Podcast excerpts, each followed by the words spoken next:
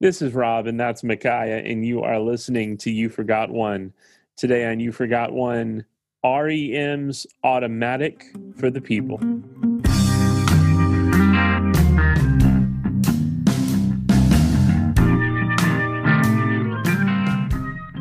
Micaiah, what do we need to know about Automatic for the People? Alrighty, Automatic for the People. Eighth studio album from REM, who at this point are America and maybe the world's biggest rock and roll band. Right, coming off of Out of Time, which was huge for things like Losing My Religion uh, on the other end of the REM spectrum, also Shiny Happy People. And this record gets is, is pretty far away from from even both of those um, and it's pretty much considered their best album, their greatest album. And and uh, Peter Buck and Mike Mills from the band pretty much say so themselves. Have uh, retrospectively in interviews when they did like the 25th anniversary, they've both said that this is the one that they're they're the most proud of. Um, on Rolling Stone's top 500 album list, um, they had Murmur at 198 and 197 on the 2003 2012 list, and Automatic for the People at 247 and then down to 249. Uh, but as of the recent 2020 list, they've had Automatic for the People at 96. It, it, it went from 247, 249 to 96 and cracked the top 100. So time has been really kind uh, to this album. And, and Murmur uh, went down to uh, 165, which is still up from 198, um, but it is below Automatic for the People now. And um, NME, 500 Greatest Albums list from 2013, has Automatic for the People at 65, even, mm-hmm. and and then Murmur at 69. Uh, but unlike the latest Rolling Stone list, they also include Green and Life's Rich Pageant. Um, so yeah i mean this is this is a huge album it, um, in a time when grunge is taking over um, this album is just very far away from that grungy hard post-punk kind of sound and is mostly based around folk instruments that the band are playing and uh, michael stipe's just melodic vulnerable lyricism and and singing. So yeah, it, it's and yet um, while not being a kind of a typical '90s album, it's pretty much one of the top five, top ten best albums of the '90s from what might be one of the ten great American rock bands. One of the things that I love so much about Automatic for the People is that this is an album that seems unique amongst REM's work. For and sure. I'm a huge REM fan. And even in preparation for our recording of this episode, you and I both have basically been listening to the entire REM discography over the last week and texting each other back and forth about our thoughts. And and I think one of the things that you and I maybe have both struggled with in the last week is is going, okay, we got this right, didn't we? That that it is automatic for the people Eh, you and I are both big fans of Green, mm-hmm. of Murmur, of Reckoning. I mean, there there are there are so many great REM albums. And even the stuff after this album, they don't stop making good records. Uh, you're a big fan of Monster. New Adventures in Hi-Fi. Mm-hmm. New Adventures Hi-Fi is another one that people call like, oh, this is another masterpiece from a band who has many other masterful works. It's pretty unprecedented to have you know they, they did 15 studio albums and a third of them uh, many people would say are near perfect albums yeah i think i think near perfect is important this is one of the conversations you and i have had that yes rem does not have a flawless work you know, and, so we, but the thing with rem is i don't think they ever aimed for that much either i i don't think that perfection is the name of the game for them, which is another thing that makes especially their early albums so appealing. Kind of like the replacements, like mm-hmm. Let It Be is a perfect album because it includes something like Gary's Got a Boner and Androgynous on the same record. Yeah. So and, and I also wonder too if if if that is by design, like you said. Because Yeah. even as I listen, as even as I listen to Automatic for the People, it's a 12 track album, and I find myself going, just get rid of Ignoreland and Monty Got a Raw Deal. Like, Mhm. get rid of those two songs, and I'm in. In this album is even better. Um, Mhm. But but again, I think that this is such a great album, and for as much phenomenal work as REM did over their 31 year career, I don't think, at least if you're listening to these albums on vinyl, I don't think there's a single side of a record that can compete with the side A of Automatic for the People. And again, it sounds nothing like what is popular alternative music is at the time Mhm. and doesn't even sound like what what I have called elsewhere in this podcast the the coffee house rock of the 90s Right. um, so you think Toad the Wet Sprocket, Counting Crows, uh, you know, bands like that. It doesn't. It doesn't sound like that either. It is. It is something unique to REM, and Mhm. even amongst REM's work, Automatic for the People is is a unique feat for them. And and so I think this is this this is deserving of this is deserving of our pick as the REM album. But in, in many ways, this is a pick as much for the band as for the album itself. That That's true because that- we have limited ourselves to not talking, you know, not including more than one album. And if and if we're doing a top 500, I'll pro- I probably would have five REM albums on a top 500 list.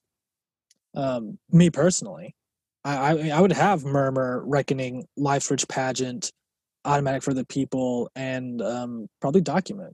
yeah, so I'm, I, I, yeah. I, look, there's there's no doubt this is a band we both love, Mhm. and so I think for both of us, we agreed in our initial list. We both had automatic for the people. I think that's saying a lot, and then moving beyond that is going okay. We both had automatic for the people, knowing we both were going to have an REM album. Our our instinct was both to go automatic for the people. And so I, I think in many ways we have to kind of honor that. And over the last week, listening to these albums, I really have gone back over and over again and kind of landed at a bunch of great albums. Automatic for the People is the unique standalone feat of their work Mhm. and and so because of that it it it does it has a timeless quality and and for as much as i love murmur reckoning document green monster like as much as i love eh, as much as i love those 80s albums those albums sound like the 80s sound like the 80s and, and and weirdly enough monster very much sounds like a mid 90s recording in a way that i'm Yeah. totally okay with and a fan of but Right. it sounds like the mid 90s something about automatic for the people it sounds timeless it sounds Yeah. it sounds like a record not at home in a particular era or in a particular genre. And and that wandering quality of this album might be my favorite part of it. Yeah, and, and I think that's where because of where REM is at the time as a band, because in the '80s, you know, they they have the replacements, they have Husker Du, they have the Smiths over in England, they have all these kind of other contemporary artists that they're that they're kind of looking at, and and they are friends with uh, many of the people we just named, um, and, and you know, friendly rivals, but by the '90s, there's no more replacements. There's no more the Smiths. There's no more Husker Du. There's no more Minutemen, right? So they are in a league of their own, and they also see this young crop of, of grunge people kind of taking over the the alt music scene, and so there there's no one else that they're really they don't they don't have their contemporaries. You know, they they are they're kind of the old guys for for you know a college rock scene they're in their young 30 their early 30s now you know so they're in this moment where like well we're not trying to to outdo the replacements or somebody that we're they're just rem and so they put out what might be the most REM album, and they do the most REM thing, which is to instead of trying to keep up with the younger guys, um, they slow it down and they pick up folk instruments and they do something that is unique to their entire 15 album catalog. And conveniently enough, being the eighth album, sits right in the middle of that discography. Mhm. You know, Oh, which is conveniently kind of kind of perfect. In that way. Yeah, and then if you listen to these twelve tracks, um, I think you get the, I think you get the most diversity of of any one REM album in terms of all of the different shades of REM in one album. for better Um, or worse. Uh, yeah, for for better or worse, I think you get arguably Michael Stipe's best overall vocal performance on an album. And and I think some of that is age. I think he's just at an age where um I feel the same way about Tom Waits. There is there's there's like a 10 year sweet spot for Tom Waits where the the voice has matured. It's not just like this put on kind of caricature thing that can Mhm. happen in some of the early Tom Waits albums. And it and it isn't so raspy and, and kind of destroyed in the way that the Tom Waits albums are when they come out now. Like there's this sweet spot and it in this album is right smack in the middle of of Michael Stipe's sweet spot as a vocalist Mhm. that there is that there is age and maturity in his voice um, but it has not become as as dark in as in in as raspy as his voice becomes later on um, Mhm. that that his his voice definitely ages over their discography Yeah. Well, even in albums before this, a little bit in things like Begin the Begin and in some moments in Document, uh, he kind of has like a, a hard rock kind of growliness uh-huh to his voice sometimes. And in the earlier records, and he's known for this and beloved for it, kind of mumbling, hmm kind of mumbling lyrics that are people uh, for years just like, I, I don't know the words to anything off Chronic Town. You know what I mean? Like, but people love Chronic Town, and I that's one of my favorites. Uh, one of the Chronic Town EP, but people just didn't know. But in Automatic for the People, he you you really, eh, I think he very intentionally lets you hear every word of what he's singing. One of the things that I think we do get by a more accessible uh, vocal performance from Michael Stipe on Automatic for the People is the unbelievable talent Mike Mills has as a background vocalist Mhm. really shines through. I think he is one of the great rock background vocalists. Uh, No I would. I, I would put him up there with the Edge in in U2. You know, you often you often think about U2 songs and you don't you don't think about the Edge's vocal performance because it doesn't like it doesn't stand out. Um, but if you were to remove his vocal performances from any of those songs, those are radically different songs, and that's what I feel like uh, the songs on Automatic for the People. If you were to remove Mike Mills' background vocals, those are radically different songs. And Oh, then, yeah. Because there there are other REM songs where Michael Stipe's doing the backing vocals also. yep, and they just don't play as well as when it's Mike Mills doing it. I mean, for my taste. Yeah, I think I think Michael Stipe has a hard time. There's there's a lot of in music. There's a lot of vocalists, a lot of lead vocalists that end up doing doubling. So they they double a vocal take, or they'll you know they'll do a second vocal take in in a harmony line. And I think for a voice like Michael Stipe's, whose voice is so is so unique, Mhm. um, in, in in such a particular voice. I mean, you can tell when people are doing a Michael Stipe impression. Like Right. that is a very particular voice. I think because his voice is so particular, when he provides his own background vocals, you you lose the push pull relationship you need for a great for a great harmony. You know, I think I think I think a background vocal has to be balanced. It has to be the counterweight to the the lead vocalist. And so when when Michael Stipe does his own, it just feels like you know doubling down on what on on that particular sound Mhm. when Mike Mills comes in with the background vocals, it's this perfectly balanced counterweight to uh, to Michael Stipe singing. And then and then one of the things I will say, if you listen to the albums that come before and after this, you understand what a great rock guitar player Peter Buck is. hmm He he is one of the great rock guitar players. Um, Yeah. and and there are, I mean, man, just incredible work that he does over. Um, and, I, and you and I were talking about this today. Like, if you take away the sound of the reverb and the snare drum on "Finest Work Song," like that that could come out today. Like the Yeah. the, the guitars in that are so good. And I gotta say, I listened to Document again. I listened to it in the CD. Uh, I listened to the CD version of it in my car, and I've listened to some of it streaming on my my speakers over my on, on my TV. You know, streaming it, and I get into it because those songs are good. So it doesn't matter. I, I can play those songs on my phone, and I'll still dig it because they're good songs. When I put Document on the turntable, it didn't sound dated at all hmm truly i mean like it's just like oh there's something about the way that that was mixed that was meant to be heard in this format Yeah.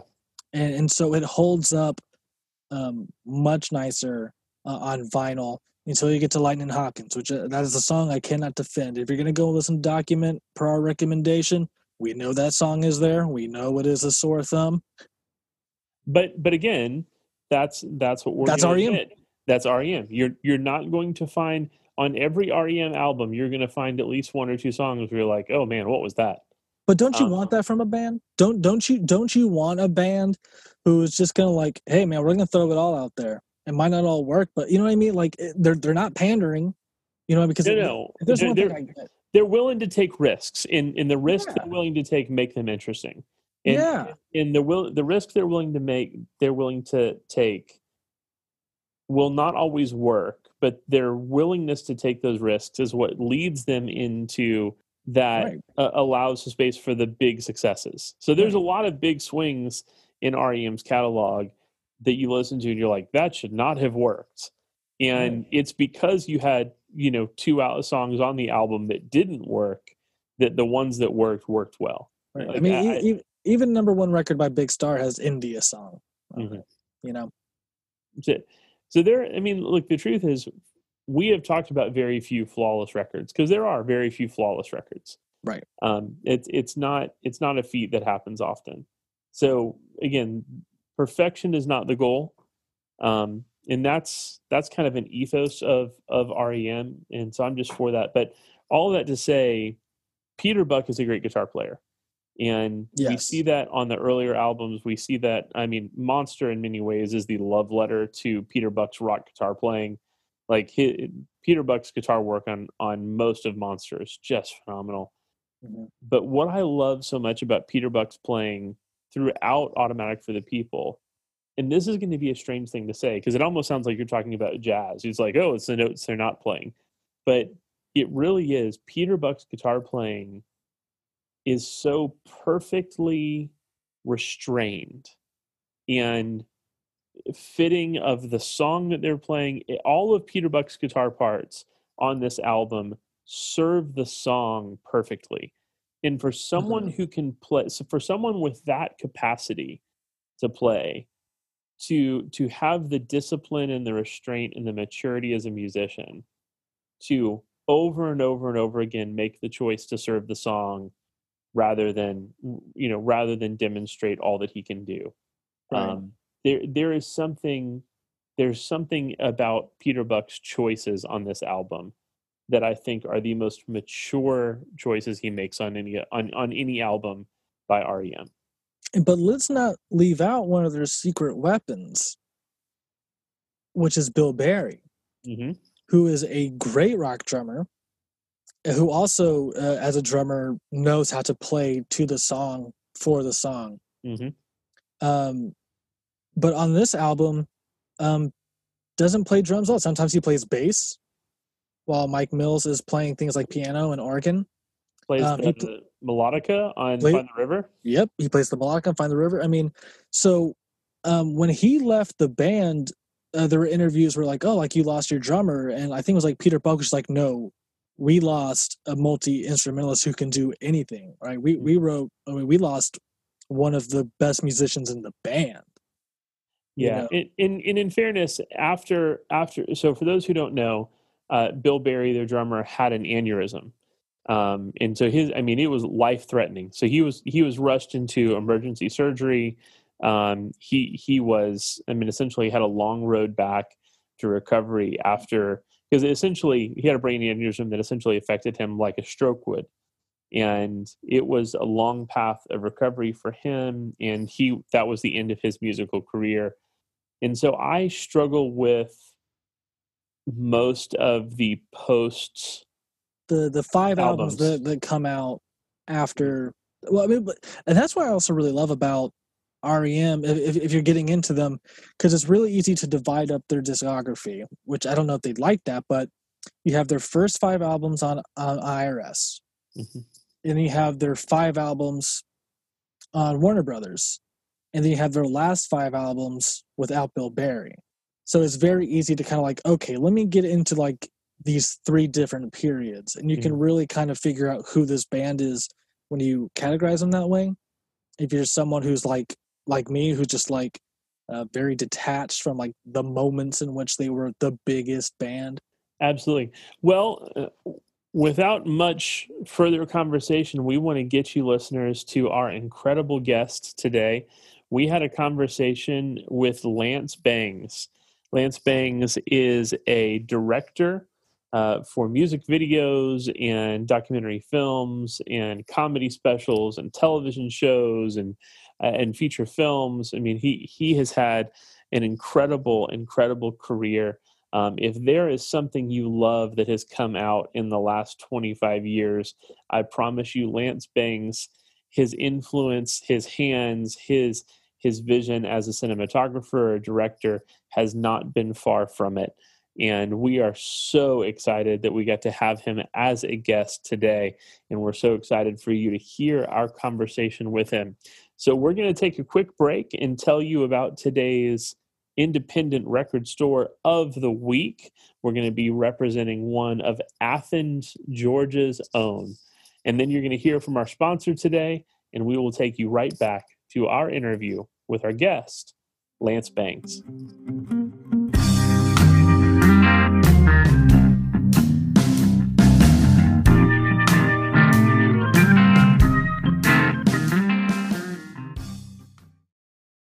Hey, this is Rob, and I'm so excited to share with you our independent record store of the week, Athens, Georgia's own Wuxtry Records. That's W U X T R Y.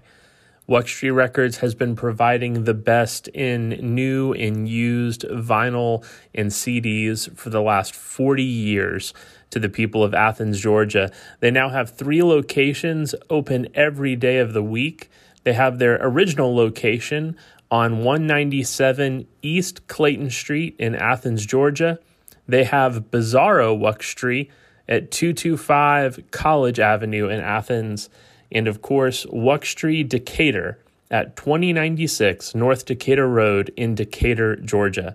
You can reach them by phone at 706 369 9428, or you can shop with them online at wuxtryrecords.com. Once again, that is W U X T R Y records.com. Go ahead and pick up any of REM's great albums at Wuxtry Records.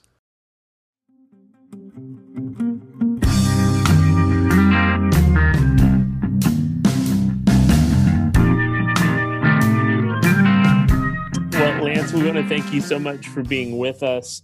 For our listeners, tell us uh, a little bit about yourself. Yeah, I'm Lance Bangs. I'm a personal filmmaker and artist. Uh, live in Portland, Oregon. Currently lived in Athens, Georgia throughout the 90s and, and part of the 2000s. Um, if people were going to watch anything in the past that they've seen that I've done, it I have done stuff directing um, Portlandia, shooting Jackass, doing a lot of music videos and comedies that people may have seen if they haven't seen anything and I wanted them to check something out, there's a a personal documentary that I made with Spike Jonze called "Tell Them Anything You Want." It's a, a film about Maurice Sendak that I think you can get through HBO or Amazon Prime. That it's about 40 minutes long, and it's it's probably the piece I'm the most fond of.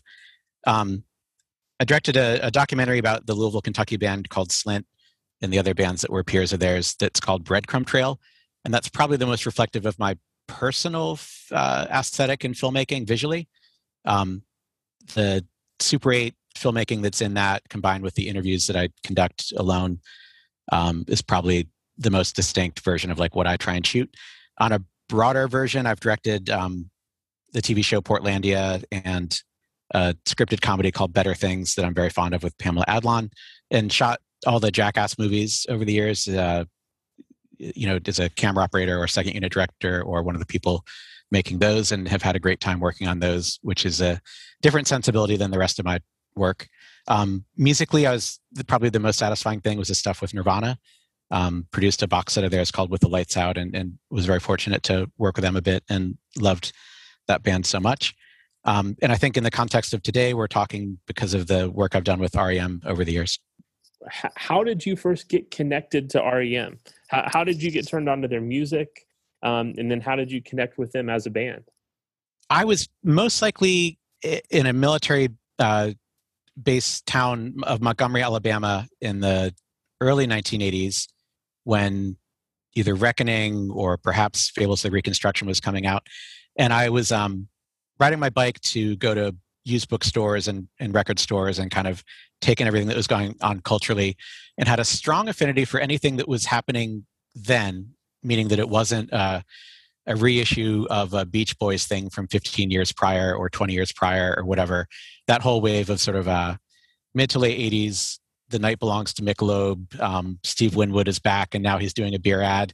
Like that whole version of of what I felt like was baby boomer culture at the time was very repulsive to me, and felt like it was strangling out the radio that should be playing the replacements or REM or Joy Division or the Smiths or things that were happening in the 80s that I felt much more uh, of a connection to, and felt like all those people were being slighted and shut out of getting a chance to be part of what people listened to when they were driving around or going to the lake or playing with their dog on a walk that like those songs that should have been being part of that soundtrack of everyone's lives were being snuffed out by here's steve winwood again doing a miller ad and this time it's also with eric clapton from 20 years ago.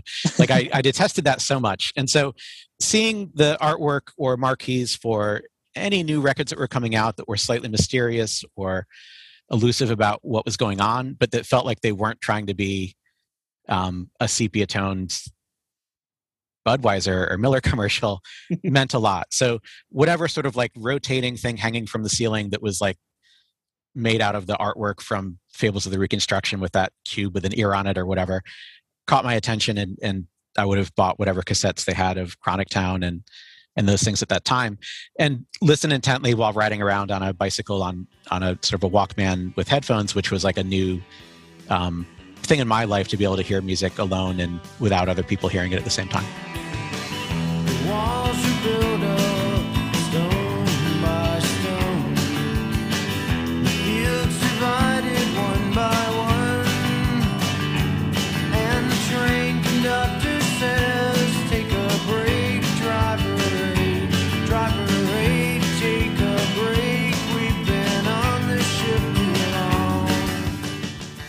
so I was probably 15, not yet 16, when Green came out and they were touring for it. Maybe I turned 16 if it was in the fall after the election. And um, they were going to perform in, in Philadelphia. They did like one show in the fall at the Spectrum, then like a spring show in 89 at the um, Mann Music Center, which was like an outdoor place.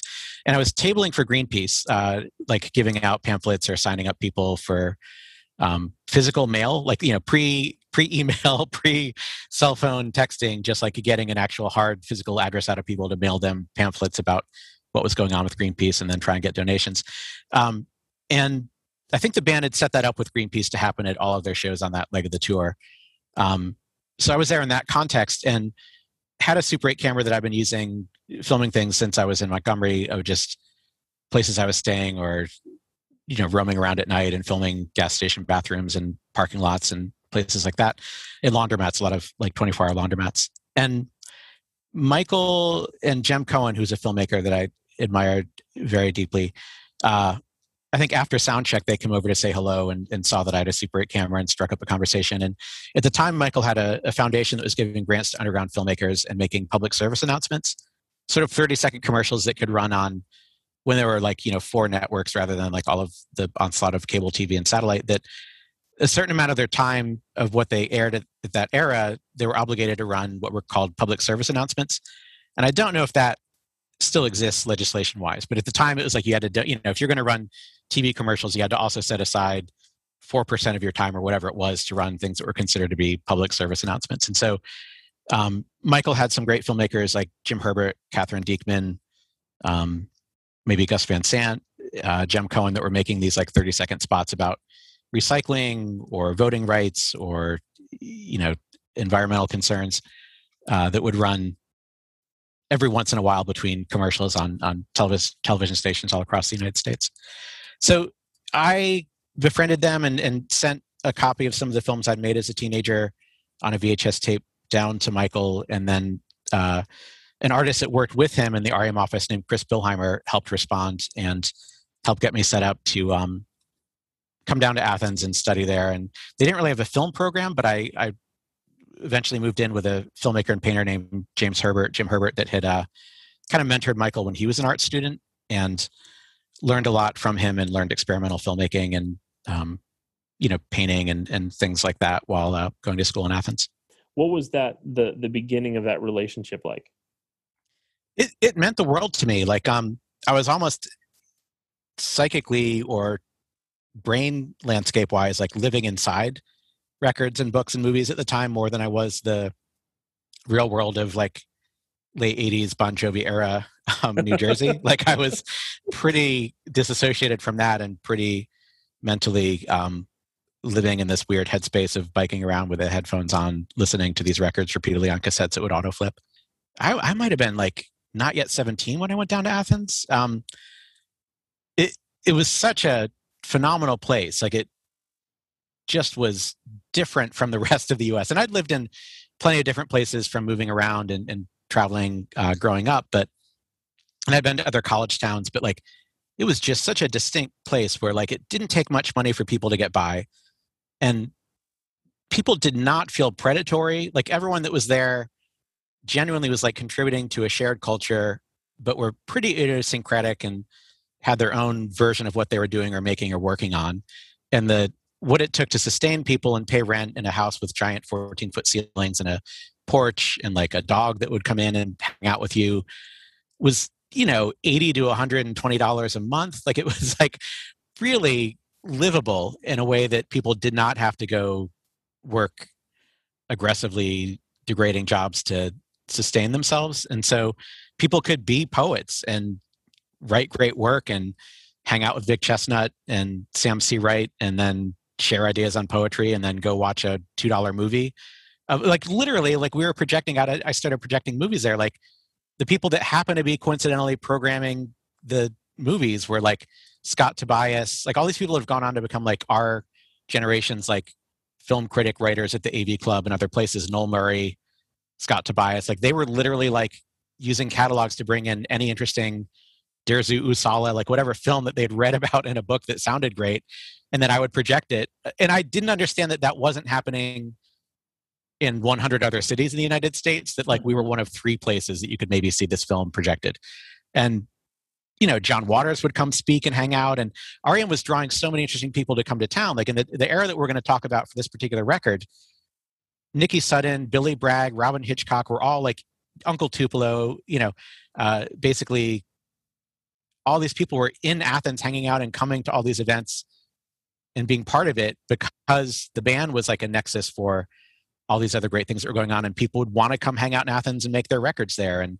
go to the cafes and go to the bookstores and buy used records from the people and you know take part in that. So Jeff Tweedy would just be at your film screening when he was a 20 something year old songwriter. It was just a an incredibly fertile thing. Bands would deliberately come from other places like my bloody valentine when they're going to tour the us for the great record loveless like would play new york LA and come to Athens, Georgia. Like, you know what I mean? It was just such a phenomenal place, largely because of like what REM was generating and creating and the people that responded to that and wanted to come there, that it, it was a magical time and place. And uh, I'm so happy to have been there during it.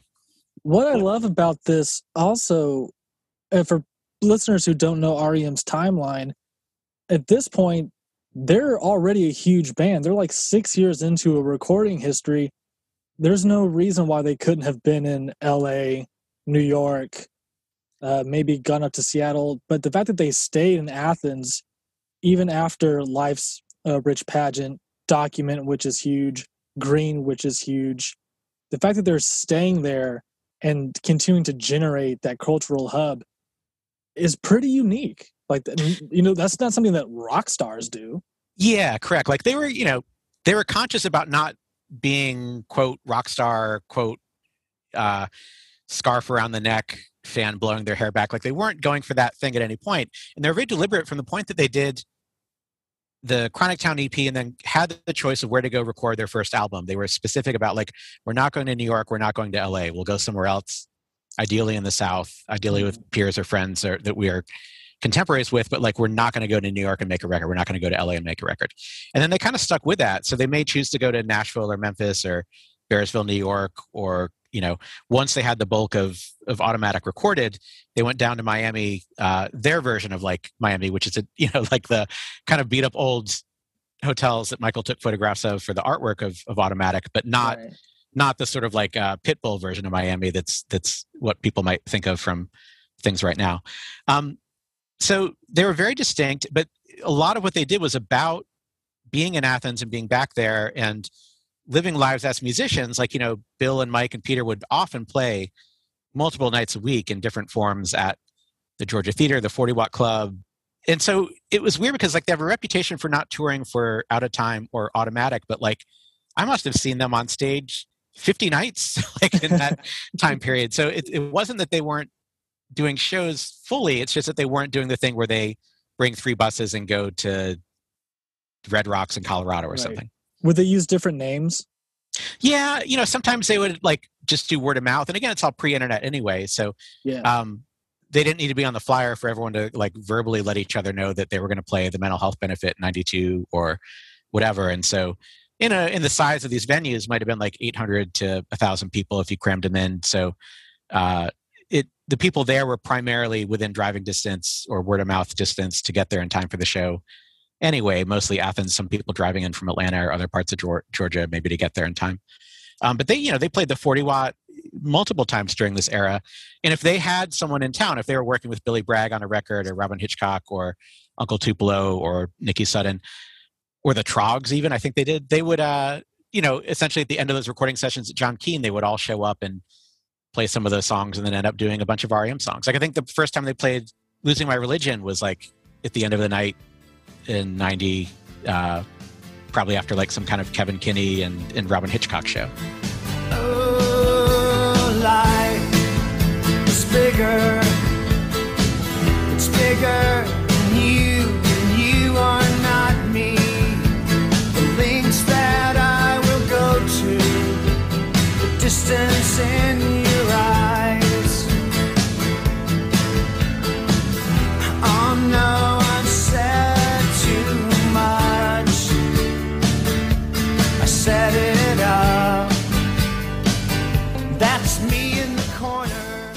Yeah. And so you're like 16, 17, 18 years old. Yeah. As all this is going on. In in you are, are being fully kind of embraced and welcomed in. What was it like essentially being the kid in in all of these settings where all of this is going on? In in did did the the I don't want to say novelty, but did how special all of this was ever wear off and just kind of become oh this is the norm. This is this is what every day is like here in athens. I don't think i would say that the novelty wore off or it became like anything that i was like ah you know blase about. Um, but i think you also in a lot of these situations and contexts like you can't be endlessly like naive and gushing about everything because that makes you less of a peer and less of a contemporary to like have a conversation with if you're always sort of like mm-hmm. wow you know yeah. about everything that's going on, um, it became apparent pretty instantly that like it was better to be someone that made things and was creative and had a a take or an opinion about things that were being discussed rather than be just uh, an acolyte or someone kind of fawning over what other people were making.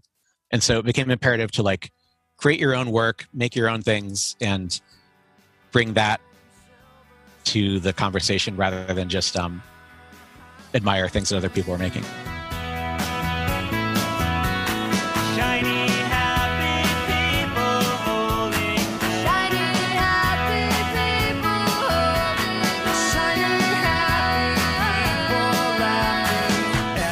when they would shoot larger music videos, like I, I remember riding my bike through downtown in probably 91 in the winter when they were doing the music video shoot for Shiny Happy People that a woman named Katherine Dieckmann was directing. Um, and being kind of mortified at that song because it was probably the first song that I heard from what would end up being out of time you know, losing my religion, if you hear that first, it's like, okay, this is an all time classic. They're doing great work. This is a new way of writing. But if the first thing you hear is just shiny happy people, it feels like, oh no, like what if what happened to like the band that I loved? Like this is the new music, like this. And that video shoot, everyone was sort of in cartoonishly kids TV looking, handmade. Um, there's a woman named April Chapman who's a, a teacher in Athens that, or, you know, brought a lot of her um, aesthetic and maybe some of her students to come be in the video that it felt like a kids show which is deliberate on the part of what they're doing for the video but like as the first glimpse of like what the next album was going to be like after green was like whoa what happened to like you know orange crush or whatever um, sort of rock band things that you were expecting well yeah. let's go ahead and jump into the kind of main reason that we have you here lance tell us a little bit about your first experience and exposure to the songs from Automatic for the People and your first take on that album. Yeah, um, it's a phenomenal record. It's it's. I would agree with you guys choosing that if you were going to pick one or highlight one REM album, it's probably the one that is the best suited for that. Um, some of the songs that are on it are uh, the most fully realized representation of what they've been building towards and show the band at like all four members at their best contributing and making something that challenges how they put songs together. It's well recorded. It has some of the most kind of settled and personal songwriting of uh, of what they would ever do, and mm-hmm. has songs that work melodically and are catchy, but are also inventive and feel like they're not just doing a knee jerk reaction to what else existed at the time, but it's definitely influenced and informed by what was happening in the larger music culture leading up to them putting this record out. I think that I've got like deeper personal connections to some of the records that I lived inside as a younger person with headphones on. But mm-hmm. I think you're both are correct that if you were going to, you know, here's the REM record for someone that hasn't checked them out yet to check out and connect with and take seriously, I think that Automatic is an excellent choice and, and makes complete sense. Smash, smash, crack, push, whack, tie another one to the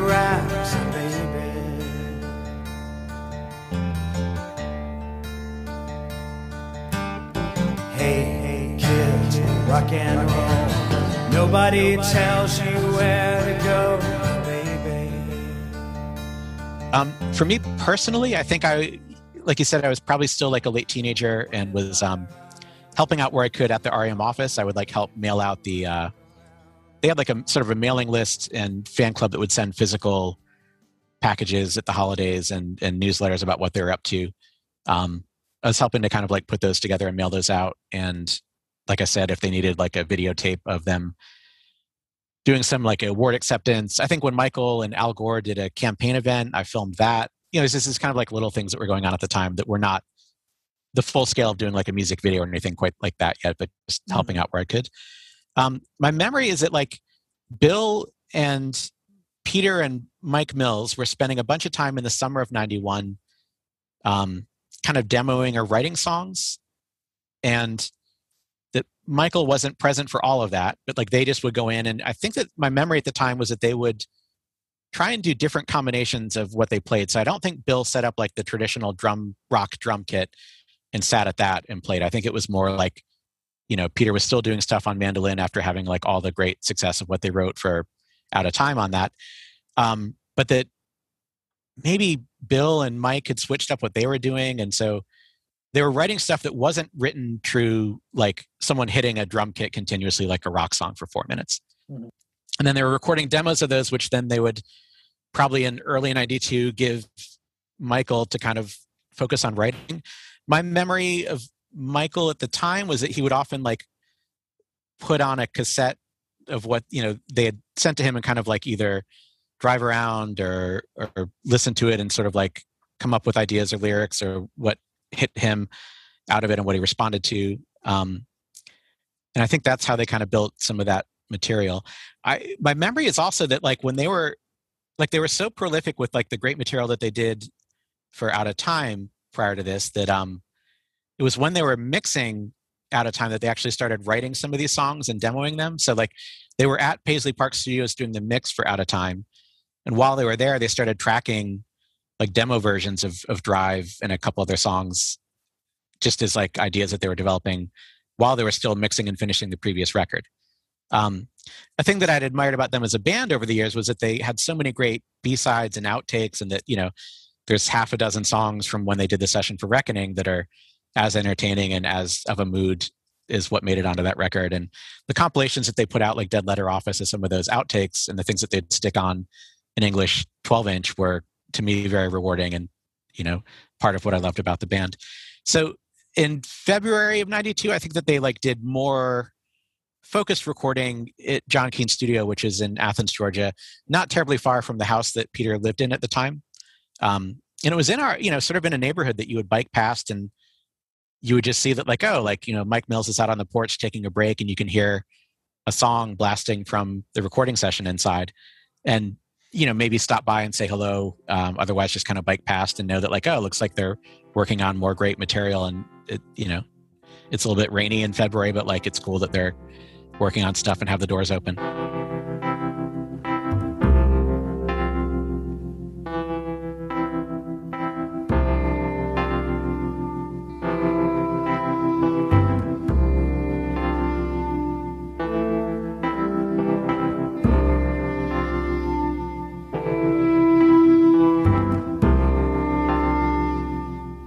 Remember that they went to New Orleans for a while. Uh, and I think they came back and finished up more stuff at John Keane Studio. And then it was pretty quickly, like before the record was out, they um I feel like Uncle Tupelo were at John Keane Studio recording, and that um Peter was like involved producing that record and, and playing on a, a bunch of it. So he was like, you know, midway through Automatic for the People, but also making time to like record an album with these younger, like alt country songwriter Minutemen type punk kids and right. Um, yeah, and so like this whole era, like that was another great thing is that they would just, like I said, they would have like Billy Bragg around making a record with them for a couple weeks, and then Robyn Hitchcock would be around, and Kevin Kinney would be around, and and again at the end of these sessions, they'd often like turn up on stage at the Forty Watt or or somewhere else playing playing songs. So it was a little bit. Uh, the first time that I heard the full record I think they sent a cassette over to the house. I was living with Jim Herbert, the filmmaker and painter at the time, and he was kind of thrown off because like near the end of the recording, they got John Paul Jones from Led Zeppelin to come to Atlanta and use the Atlanta Symphony Orchestra to record all these strings on top of everything.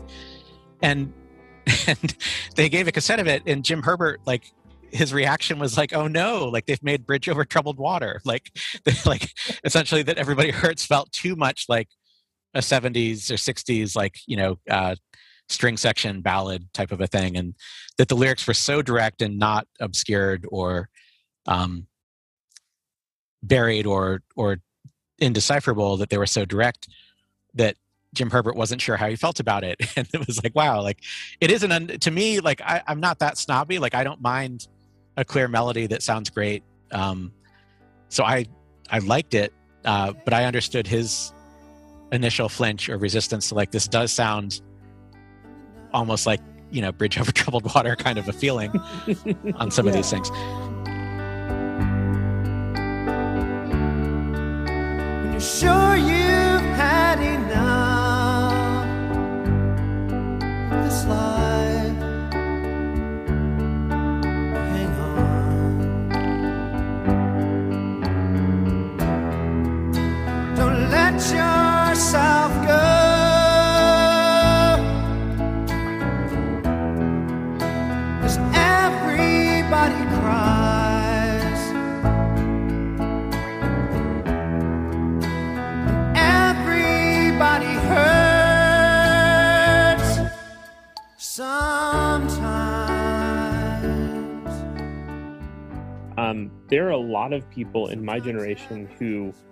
when you think about REM, they think about Automatic for the People because their immediate thought of REM is to the music video for this song.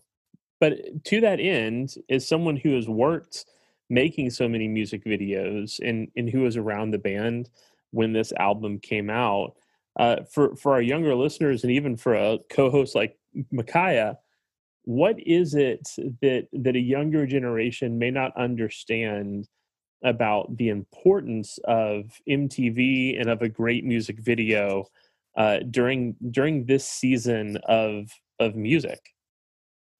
It's tough because when you say MTV, a lot of people, I think the aesthetic gets like passed down of like when people hear that they think of like early '80s Billy Idol, Cyndi Lauper, um, like all the imagery that gets put out in the culture now to indicate what MTV was for the sake of younger people getting a snapshot of it is more of the sort of like early 80s pop, a lot of it UK, Duran Duran kind of imagery.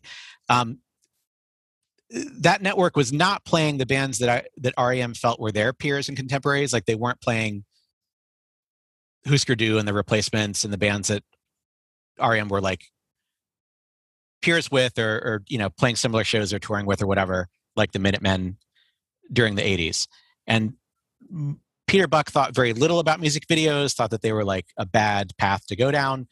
Michael thought that they were like pretty bad version of like advertising for bands or music that wasn't real and that like all the sort of fake lip syncing stuff was stuff that he did not respect or appreciate when he was making records throughout the 80s. And so, very willfully so, like REM wouldn't cooperate or do traditional slick pop music videos during the 80s when that was going on. Um, Michael would either direct them themselves and it would be upside down Super 8 or 16 millimeter black and white footage of train yards with text generated and a video generator over the top of it for Fall on Me, um, or Super 8 of shirtless men doing construction work and finest work song. Uh, things that were non-sync, not a performer lit doing lip sync of the lyrics well photographed in a conventional way. And so it was kind of a breakthrough when he started playing with the possibilities of like how to deconstruct lip sync or do a little bit of it. Um, once they were on a major label post Green. And so, you know, that sort of probably like Losing My Religion, which had a phenomenal music video directed by Tarsem, which had some moments of like lip sync that then he would stop partway through the the shot was closer to that. And so these videos that were being made in the early 90s by rem like out of time and automatic era were getting played regularly. Like the people that programmed and ran mtv at the time were very fond of rem and respected them and, and liked them and admired what they'd done and wanted the station to be considered a little bit more serious. They had their award ceremonies that they were doing at the time. They wanted to be like not thought of as like making disposable junk for teenagers. Like if you know the, the women that were running and programming mtv basically wanted to be like we edit rolling stone magazine or we run the film forum in new york and we want to go to the same cocktail parties. Like oh we're doing unplugged now. It's about songwriting. We're going to let bob dylan come do a bunch of songs. Like they were kind of growing into that kind of a mode the people that ran the network at the time. And they loved neil young and rem and you know and so these kind of people were getting chances to do performances or, or beyond MTV in that sort of like early to mid 90s era. And this is a little bit safer for MTV than the growlier, darker things that were happening in Seattle. Like they weren't showing Mudhoney videos in 1990, but they were showing REM videos extensively. Does that make sense? Yeah. Yeah. And so, you know, probably 10,000 Maniacs, like other things that were like, oh, that's it's folk rock good songwriting that we can appreciate or that we can like expect someone to not turn the channel away from compared to like some of the more scathing side of what was happening in like gnarlier minneapolis uh, touch and go chicago seattle hard rock of that era of like killdozer or whatever. So they fit in well. They were making like larger budget videos once they had warner brothers helping them to kind of like get great directors linked up with them like jake scott or peter care to make these music videos. And they were being creative and, and deconstructing what normally would happen in a traditional music video. And so the video for Drive is black and white and shot outdoors at the dam in California and has like a crowd like you would see in a Nirvana or Soundgarden video from that time. But it's this like slower, I don't know how to pronounce it properly, but like elegiac, L E that sort of a graceful tone that fits the song drive and a mix of like slow motion and the water hose hitting people. So you've got this kind of like overhead crowd shot that looks like what you're seeing in flashes of like a Jane's Addiction or Soundgarden video, but it's like suited to the moodiness and temperament of what REM are doing musically. So that stuff played really extensively on MTV and probably even VH1 and probably international versions of music video things at the time. And Michael was a compelling, charismatic figure that was like conscious of like how to use a close up or to look into the lens for some shots, but not complete a full typical lip sync lyric for the whole thing, like Peter Gabriel might have or someone else might have. Does Mm-hmm. that make sense? Yeah. Yeah. So his in many ways, Michael Michael never left art school. he has lived the life of an artist regardless of what was going on with him musically for his entire uh, life that i'm aware of and has been definitely uh, you know making things and engaging and whether it's his photography or sculpture or conceptual pieces he's sort of like lived among conversations with other artists and is drawn to them and and has a unique take on the world that is distinct and that is not in any way like a put on or a conceit that is like genuinely how he engages with the world and, and what he gets out of the people he meets and what he sees from their work and, and what comes out of him. And it's been fascinating to, to be around that and see that over the years.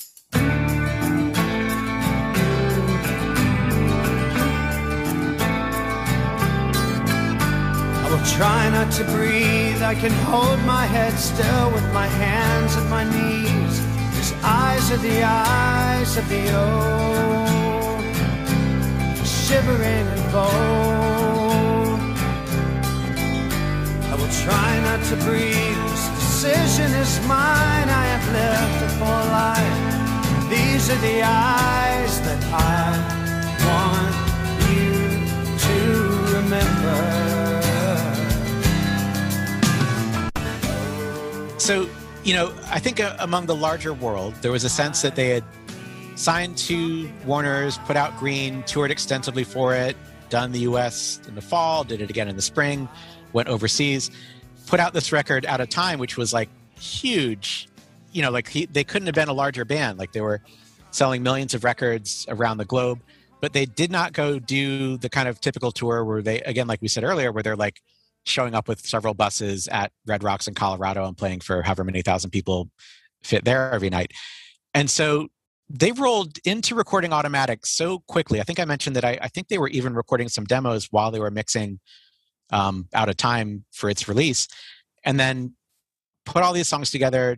Did the recording, you know, a mix of like Athens and maybe New Orleans, and I can't remember if they went to Bearsville during some of this. Went down to New Orleans, did, some stuff there, um, and then those string sections with the Atlanta Symphony Orchestra, and then put this record out that was such a weird departure. Like I talking to Michael at the time, there's a, a venue called Club Fred that a lot of these kind of like heavier, more damaged eh, underground rock bands of the early 90s were playing in Athens. It, it wasn't as like formal of a club as the 40 Watt or the Georgia Theater. It was where Royal Trux or Sebadoh or bands that were on Drag City or Amphetamine Reptile um, or Touch and Go might play if they didn't have enough of a draw to guarantee that they'd have a big turnout at the 40 Watt, for example. And you know, Michael would be at shows there, and we were talking about Nirvana because like that basically the spring of 91 is when out of time came out and losing my religion becomes this like worldwide number one hit and feels like this is what you know what you might call alternative rock or like post college radio rock is is this like folk based different instruments. They're not just doing bass guitar drums. There's a mandolin. It's in the way that prince would do something that wasn't typical arrangement or instrumentation it was like oh rem's pulled this off as well and have made like an incredibly catchy song with hooks that doesn't feel like other songs that you know and and yet feels completely satisfying and new and, and exciting and you can't take your eyes off of that video when it's on screen. Um, so it felt like maybe that's what alternative music in the summer of 91 is going to be. But pretty quickly when nevermind starts to get heard from the advanced cassettes that are floating around and they sent a copy to the rem office uh, you know august and september of, of 91 it's like oh no this is what things are going to shift to. And there's a almost like a, a sense or a fear on my part as a late teenager of like oh this band that i love that i'm like happy to be like in any way contributing to or helping out with the era that they had of them being peers with the replacements and the Minutemen and Husker Du and Black Flag and touring some of the same places, like that is at risk of being considered like, oh, that was the 80s. And mm-hmm. now the 90s is not going to be folk rock, 10,000 Maniacs, and REM doing like thoughtful, Byrds derived, clever songwriting and, and string arrangements. It's going to be territorial pissings and like this extreme, super melodic, super catchy, several years younger batch of songwriters coming out of Seattle and people that were on a similar sensibility that were in you know New York and, and Boston and other places. And so Michael was conscious of that and loved Nirvana and loved Kurt and loved Courtney and was like social with all of them. But he deliberately put all those yeah yeah yeahs into Man on the Moon because he was trying to match the amount of like yeah he has in Lithium by Nirvana and outdo them. And like he counted and there were like more yeah yeah yeahs in Man on the Moon than there were on the Nevermind album or whatever. And so it was like he was like finding ways in his own sensibility to respond or answer back to what was coming from that. Tell me, are you locked in the pond? Andy, are you goofing on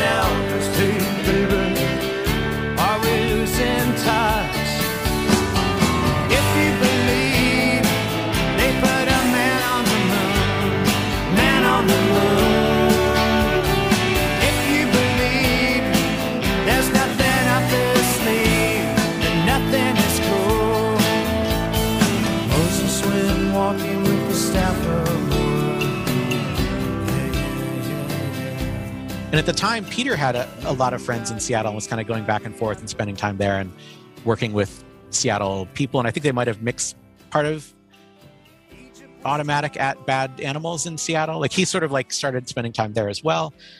So there was a sense of like what was emerging or bubbling up. But that year of 1991, again, like the spring and summer felt like REM's out of time was a dominant thing. But then in the fall, it felt like, oh, this Nirvana thing is like knocking down Michael Jackson and everything else. And by yeah. January of 92 was like the number one record in the country and what people were excited about and maybe where music was headed or where youth culture was. And that um, having Automatic come out in 92 and be informed by that, but something like Drive doesn't sound like a hard rocking guitar first track to like match Mudhoney and Nirvana and Soundgarden, but feels like um, yeah, I, I don't know. To me, like it, it felt like it was like slow but heavy and deliberate, and the lyrics were like deliberately kind of like 70s radio pop, but with a, a weariness to them.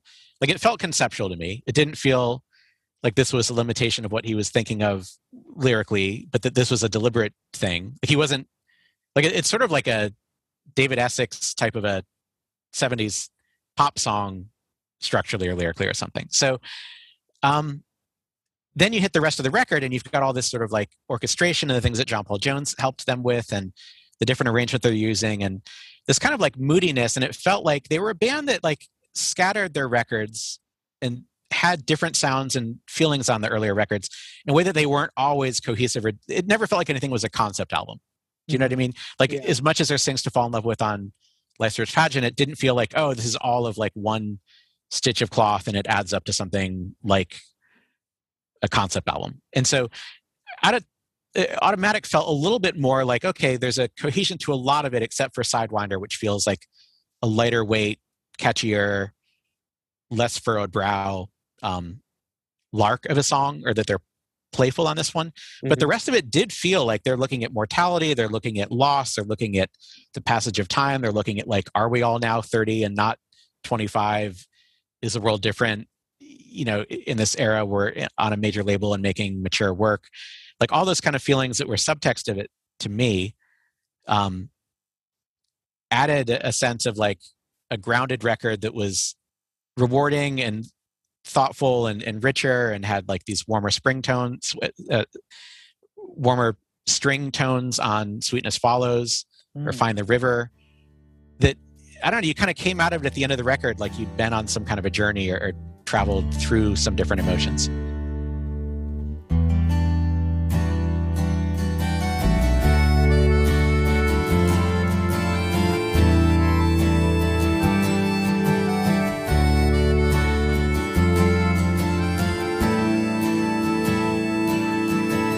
Hey now, little speedy head read on the speedometer says you have to go to task in the city. Where people drown and people serve. Don't be shy, you just deserve only just light years to go. There is there is a more timeless quality to this album. It doesn't sound like it's trying to, like, okay, we have to like be in this moment here in 1992, you know, and, and you know, could make the definitive sound of you know what this what they're going to remember about this era. I mean, there is a real kind of timelessness, and I think that's why, at least for me, it, it holds up so well compared to some of uh, the other ones, which I love. All right, it, it- it's it's weird because when I like make my list of favorite REM albums, I end up with this on the top, but then the next one is Green, which is Sure. like not like this record. Yeah. And then the next one is Reckoning, which is even less like either of those two records. I mean, Sure. uh, yeah, but this one, uh, for some reason, really sticks out as something uh, really exceptional from them. when it first came out, Man on the Moon was like a song on the record. And then as they played live and you saw how that song worked live and how it was like this like big emotional thing where people were up and standing and like invested in the song and singing along and that like it worked as something they could kind of build up towards the end of their set every night or play in the encores and get everyone really emotionally delivered somewhere. You realize like, oh, there's so much that happen, you know, just because you write a song and record it, it takes on a different life when you three years have passed or you've buried your parents or a, a Mhm. relationship has changed or you're seeing the song live you know during the monster tour and you never got to see them do it live when the record came out and you were still in college like all those things that happen over time change how songs feel or matter or whatever and so that might have just felt like a, a random album track at the time but then became one of their defining songs or one of the songs that you would get the most out of when they played live you know five to ten years later Right. And for someone, honestly, uh, someone in the 90s who wasn't an REM fan, but was a Jim Carrey fan. Yeah. That, that was my way to Man on the Moon. Yeah. Uh, was through uh, that movie and how that and The Great Beyond appear on that soundtrack. And, and uh, Michael Stipe produced that. And then that maybe, maybe that's because I was more of a film child Yeah. than I was a music child. So that may have been my entry to REM was through film, actually. Yeah, that's another thing. I, it's important about culture is that like if you make what just seems like a song title, but then it has a resonance or those combination of words, people connect or their antenna also picks up or, or gets it. That ends up being a book title, a film title, uh, Yeah. a clothing line. You know, people just take things and, and turn them into other manifestations. And that if you capture the lightning in a bottle of like this song is called Man on the Moon, that's what I think of about whether you believe that that really happened or not, and the way that Jim that Andy Kaufman pulled these tricks, and then Jim Carrey was trying to live as Andy Kaufman while making the movie of it. Like all that's an extension of like Michael watching the VHS tape of My Breakfast with Blassie with Mark Williams or something. You know, like it's it's wild how that all grows into other things as things spiral out from how they get created. Lance, do What are the have a- songs that you guys get the most out of on this record? Oh, I was just about to ask you. Uh, sweetness follows. Yeah. For me, and that that comes back to this like, what what sound is that? Hmm. You know, like it's just like it's like I. This doesn't sound like 1992. It doesn't sound like 2021, but it sounds like like as like I, I can tell that this inspired so many things that I've listened to within like that 30 year period, but not exactly you know like the, you know what i mean it's just like i mean that, that to me like that's like the rem thing where it's just like i can tell how this has inspired everything but i don't even know how or to what degree but there's there's there's such a purity to it Listen here, my sister and my brother. What would you care if you lost the other? I always wonder why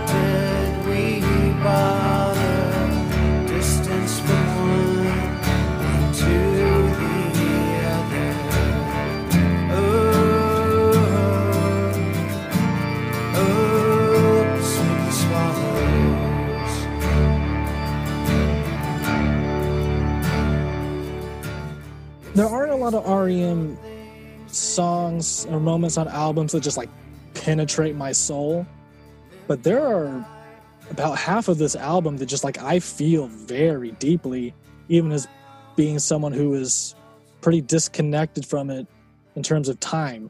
You know, I, I, Mm. I don't think I listened to the whole thing for the first time until I was in my mid to late twenties. Yeah. It still had a huge effect on me because of things like uh, Sweetness Follows and, and Night Swimming. Find the River. I mean, it's just. I think it's. I think Michael's voice is uh, in peak peak form there. Uh, Yeah. I, I love it.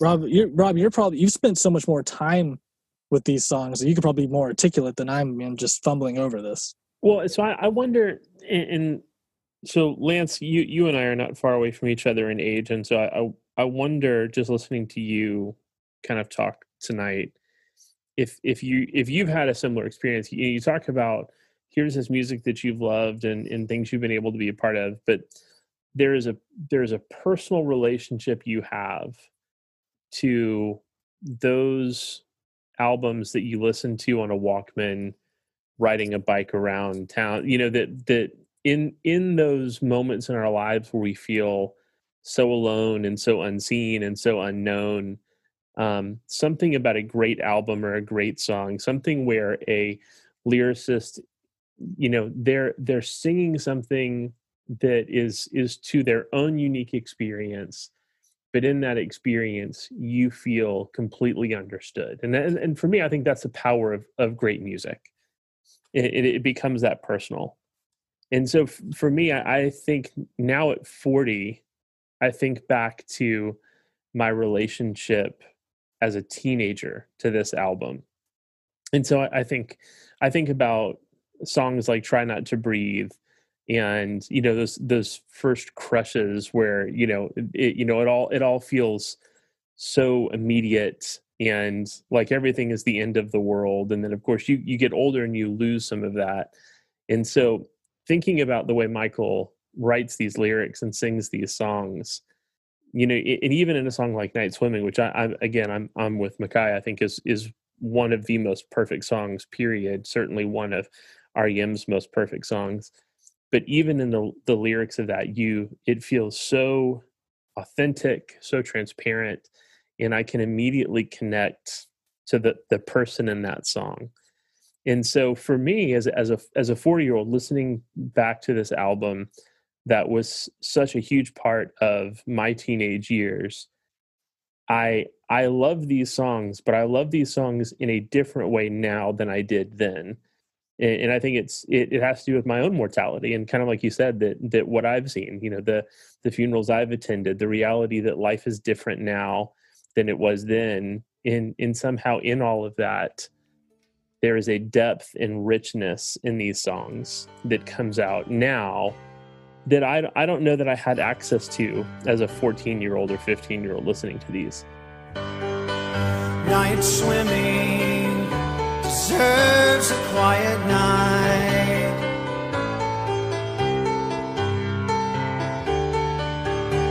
The photograph on the dashboard, taken years ago, turned around backwards so the windshield shows every street light reveals a picture in reverse. Still, it's so much clearer. I forgot my shirt at the water's edge. The moon is low tonight. We've talked about night swimming, and I, I'm sometimes curious. Like, it, it seems like the three of us all get something out of that song and emotionally mm-hmm. connect to it, and don't feel like it's maudlin or saccharine or sappy or manip, you know manipulative in a way that's embarrassing. Is that just a sensibility that we all have, despite different age ranges, or like if you played me whatever Mumford and Son song that people love intensely that's like a piano ballad where someone's talking nostalgically about innocence or the loss of innocence. And i would think like ugh about it. Like is that how other people hear this? Or is this universally regarded as like no they got this right. The nuance of it is not insufferable. This is a beautiful song and everyone can appreciate it. So yeah I, I don't know. I, I i don't i don't find it sappy. And in fact it, it takes me a long time to even like really clock the lyrics of songs anyway. Right uh, if this one didn't start with night swimming it would probably take me a while to figure out what it was about anyway. Right. if you didn't say it just right out the gate and it wasn't the title.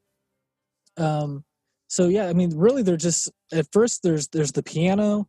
I don't even know if I ever really recognize the the strings immediately.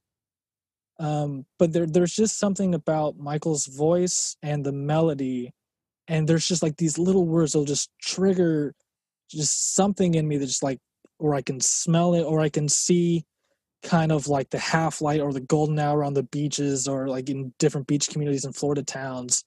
Um, and now living in, in Kentucky, which is where I spent most of my time listening to REM, um, does trigger some sort of nostalgia for for a place and different times. You know, like jumping into the pools as a kid was a very much middle school thing, whereas um, going down to the beach uh, was more of a high school kind of memory. So it, it has followed me over different periods of time, even though I wasn't listening to it at those times. Hmm. You know, Right. It's kind of like uh, the magic of like Thirteen by Big Star, Yeah. Yeah. Um, but just uh, but but that one that one's where I think it's a little too on the nose, even though Okay. it, canonically a great song from one of the great rock bands. Yeah, I I also don't know that. Um, despite our age ranges, I, I I would say that there's probably a similar a, a similar sensibility. Um, I think I think that if you are predisposed to to being a fan of REM, then I think that the things that would generally lead you to fall in love with this band are the are a lot of the same things that I think would allow you to connect to a song like Night Swimming without it becoming cliche or saccharine. But but Lance, what what about you, Lance? How do you how do you hear the song? Why, why is that song? How is that song stuck with you over these last thirty years? Like it instantly just that that piano structure and then michael singing on top of it is so immediate and so it's not really vulnerable because he seems pretty solid in the serenity of how he's delivering everything like he feels confident in his matter of fact beautifully sung articulation of everything that's going on. And and like you mentioned kind of beginning with the the title and the first line of the song it's so declarative in a way that is different from other songwriting that he's done um, that it made a really strong impression right away and then instantly made you nostalgic for things that you were still doing which is a rare trick. Like michael's not a particularly nostalgic person as an artist. He doesn't tend to go back and revisit or um, pull cheap strings by dwelling on his own past or what people want to hear. But that song like living in athens at that time and, and hearing that when it came out it was like this feels like what it feels like to be here. It also feels like times i visited people in other parts of the world who have that same sensibility or feeling. It's not super specific like the fact that you guys both connected to it from florida and other places um, and yet it felt like it was it was creating a mood or memory for things that you were still about to do like we're going to go swimming Yeah, when the quarry heats up enough in May of this upcoming year, and we're not going to like just put this song on the radio, but like it's going to be in our minds as we build new memories that are of this kind of serenity and feeling of of innocence and connection and and all that kind of gets brought up by that song. yeah. I mean, that's like the what I was saying about like the kind of the timeless quality, but in a better way. Because like it's one part nostalgic, one part just ties you to the present, but then also the promise of like what's ahead. Yeah, exactly. You know, it's it's it's, it's kind of a magical thing. Yeah, there is something cinematic about so much of the music on automatic for the people in in a way that that is it's not just evocative it's almost it's almost like you can immediately place it of where that music will go in the soundtrack of your life That Yeah, exactly. you you immediately know this this this will now become soundtrack to this feeling to this moment to this action to this activity um it, it is it, it has that cinematic quality in in a way that you know this this isn't this isn't uh comparing the two but especially a in in music and alternative music, a, a you know kind of post college radio music that was largely defined by Nevermind, which came out you know eight months before it. This Nir- Nirvana doesn't do what REM does here. That ne- Nevermind never accomplishes in many ways being as as cinematic as as Automatic for the People does. Um, it's a great album, but it it it feels now it feels very connected in 1991 in in a way that Automatic for the People feels more timeless in in comparison. Yeah, I I think that's true, and I I think that there's a sense that Kurt's songwriting might have gone in this direction had he written for another nine months or recorded for another 12 months from when he stopped. Mm-hmm. That this might have been a path for him to kind of explore and, and go down, and that the things that he had built that were primarily the feeling of what was inside his head or what was inside an amplifier, which is the setting that I get for most of his work. Mm-hmm. Um, that didn't have a strong sense of cinematic world building, uh, character work, things like that that Michael had explored in his writing. It, it feels like those are things that Kurt could have grown into or explored uh, if he had not stopped when he did. Hey, I can't find nothing on the radio. Uh, yo, turn to that station.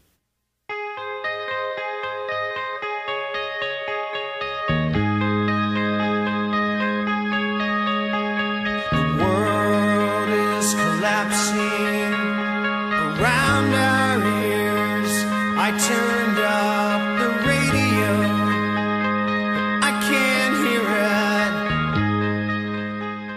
Well, so talking about REM and in, in their work before Automatic for the People and their and their work after it, uh, tell us tell us what what are your five favorite REM albums? I I think we all agree if if you're going to try and get someone to check out the band REM, that Automatic is like the definitive mature work that's well recorded at the height of their strength, that has great songs and is the closest thing that they did to something of a unified work or a not a concept album in conceit, but in like of a of a fixed mood or temperament.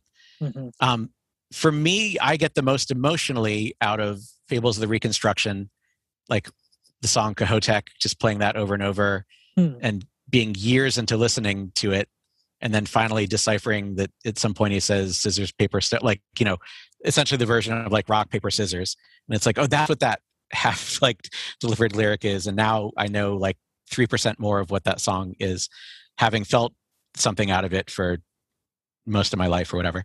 Um, so fables of reconstruction um, the kind of like clarity and throbbing decisiveness that came out of document is something that was like really energizing and has a lot to connect with life's pageant has you know the the intensity of Cuyahoga and Fall on Me and and maybe like some of the best few songs in a row rock album wise.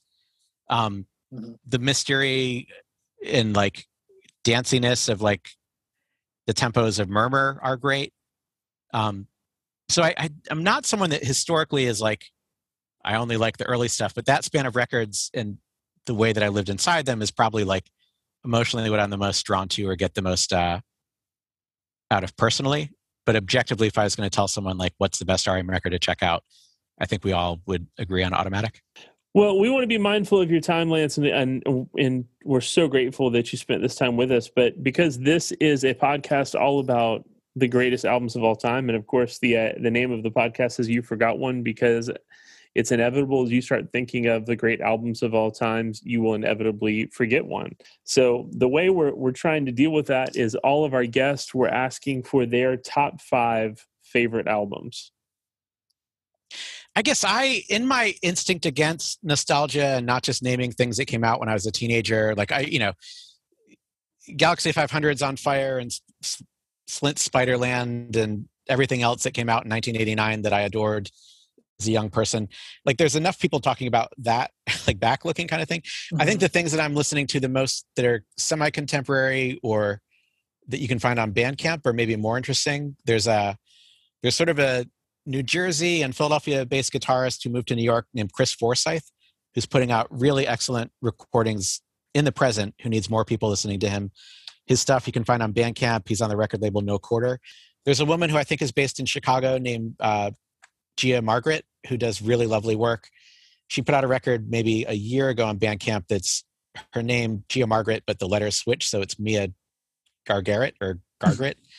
um, that one is like really excellent to listen to. There's a Portland based kind of like uh, melodic indie rock group called Mope Grooves. M O P E is the first word, Grooves, G R O O V E S is the second word. Um, there's a songwriter named Cabane who's doing great stuff that Will Oldham sometimes helps out with. So, like all the stuff that's coming out that's contemporary, where if touring begins again, or if like keeping someone alive by buying a $5 download means that there's more music in the world that's great, like mm-hmm. keeping that going is sort of more exciting to me than talking about how much I love um, a Public Enemy record from the late 80s or something. Does right. that make sense? Absolutely. Yeah. Lance, thank you so much for being with us. Um, we can't thank you enough for for doing it, and this has been a treat. And um, we we we so love and appreciate the work that that you have done and will continue to do. And uh, we especially love uh, your directorial work um, on some of our favorite comedy specials of the last ten years. Oh yeah, yeah. It, it's it's it's been really cool to to get to talk to you, and uh, we thank you for doing it. Okay, great. Take Have care. A good. Bye. Thanks, Lance.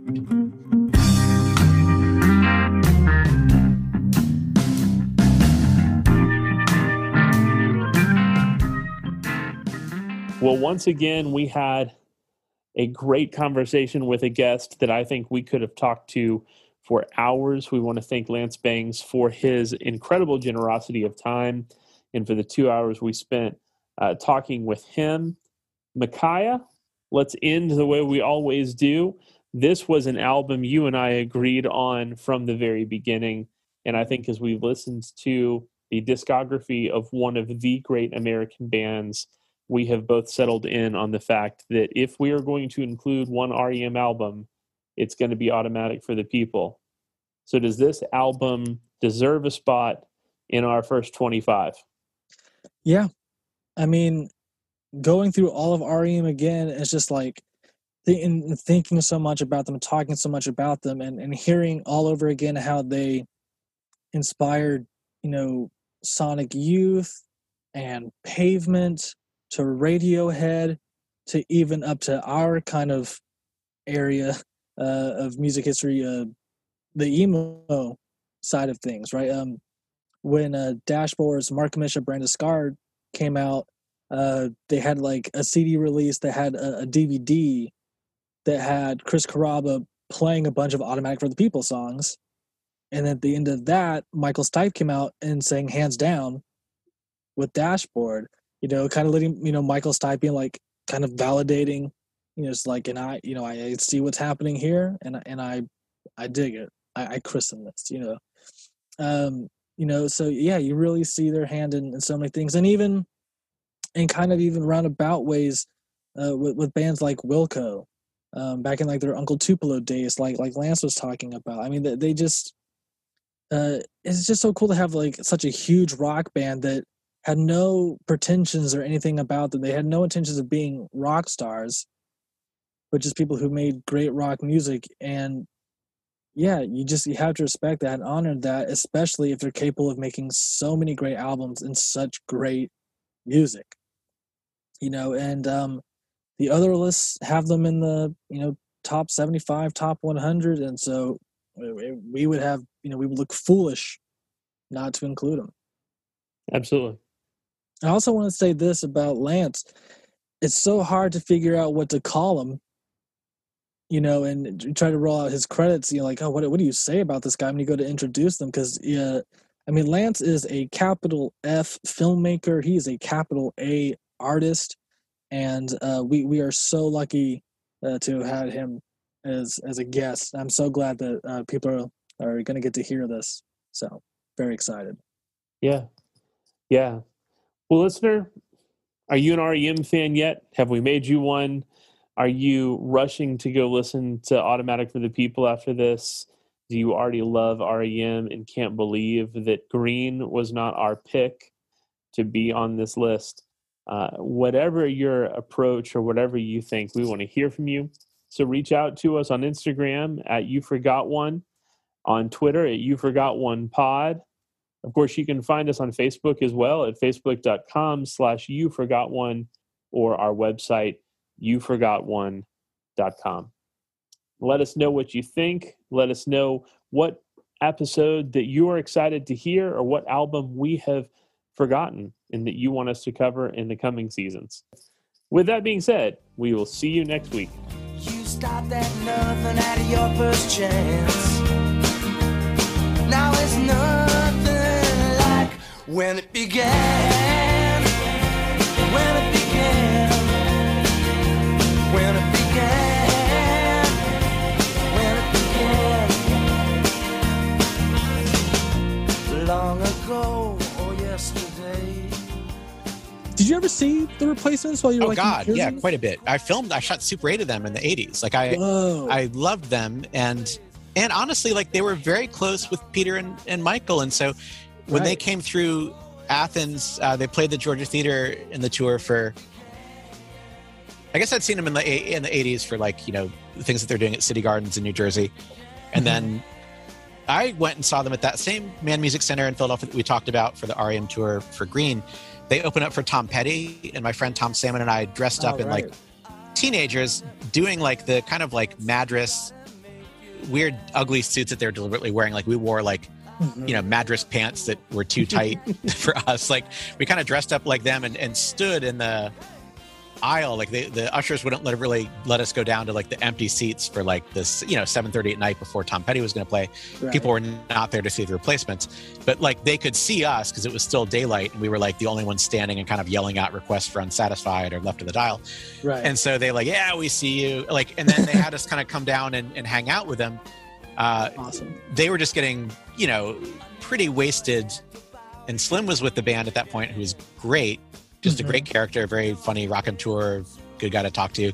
While we i thought we were in the replacements dressing but really we were in the tom petty dressing room. They were just like there was better higher quality liquor in the tom petty dressing room. And so that's where we were all hanging out. And it took a while to understand that like all these other guys were the heartbreakers and we were in their way. So it was you know like as a that might have been like one of the first times i drank alcohol as a you know i don't know if that was like when i was 14 or 15 or whatever but like they were great. And then like they came through and and toured for um all shook down which was like a more moderate record but uh th- they had a tour bus at the georgia theater and michael and i went to go talk to paul after the show and it was a great conversation. And like they you know people have kind of talked about the sense of rivalry that the Westerberg might have felt towards the success of REM, but like I don't know, like they were all friendly with the same people at Warner Brothers and Sire. There's this woman, Julie Panebianco, that did the interview recording with the replacements for their promo record and did that should we talk about the government thing for um or the weather for uh, REM.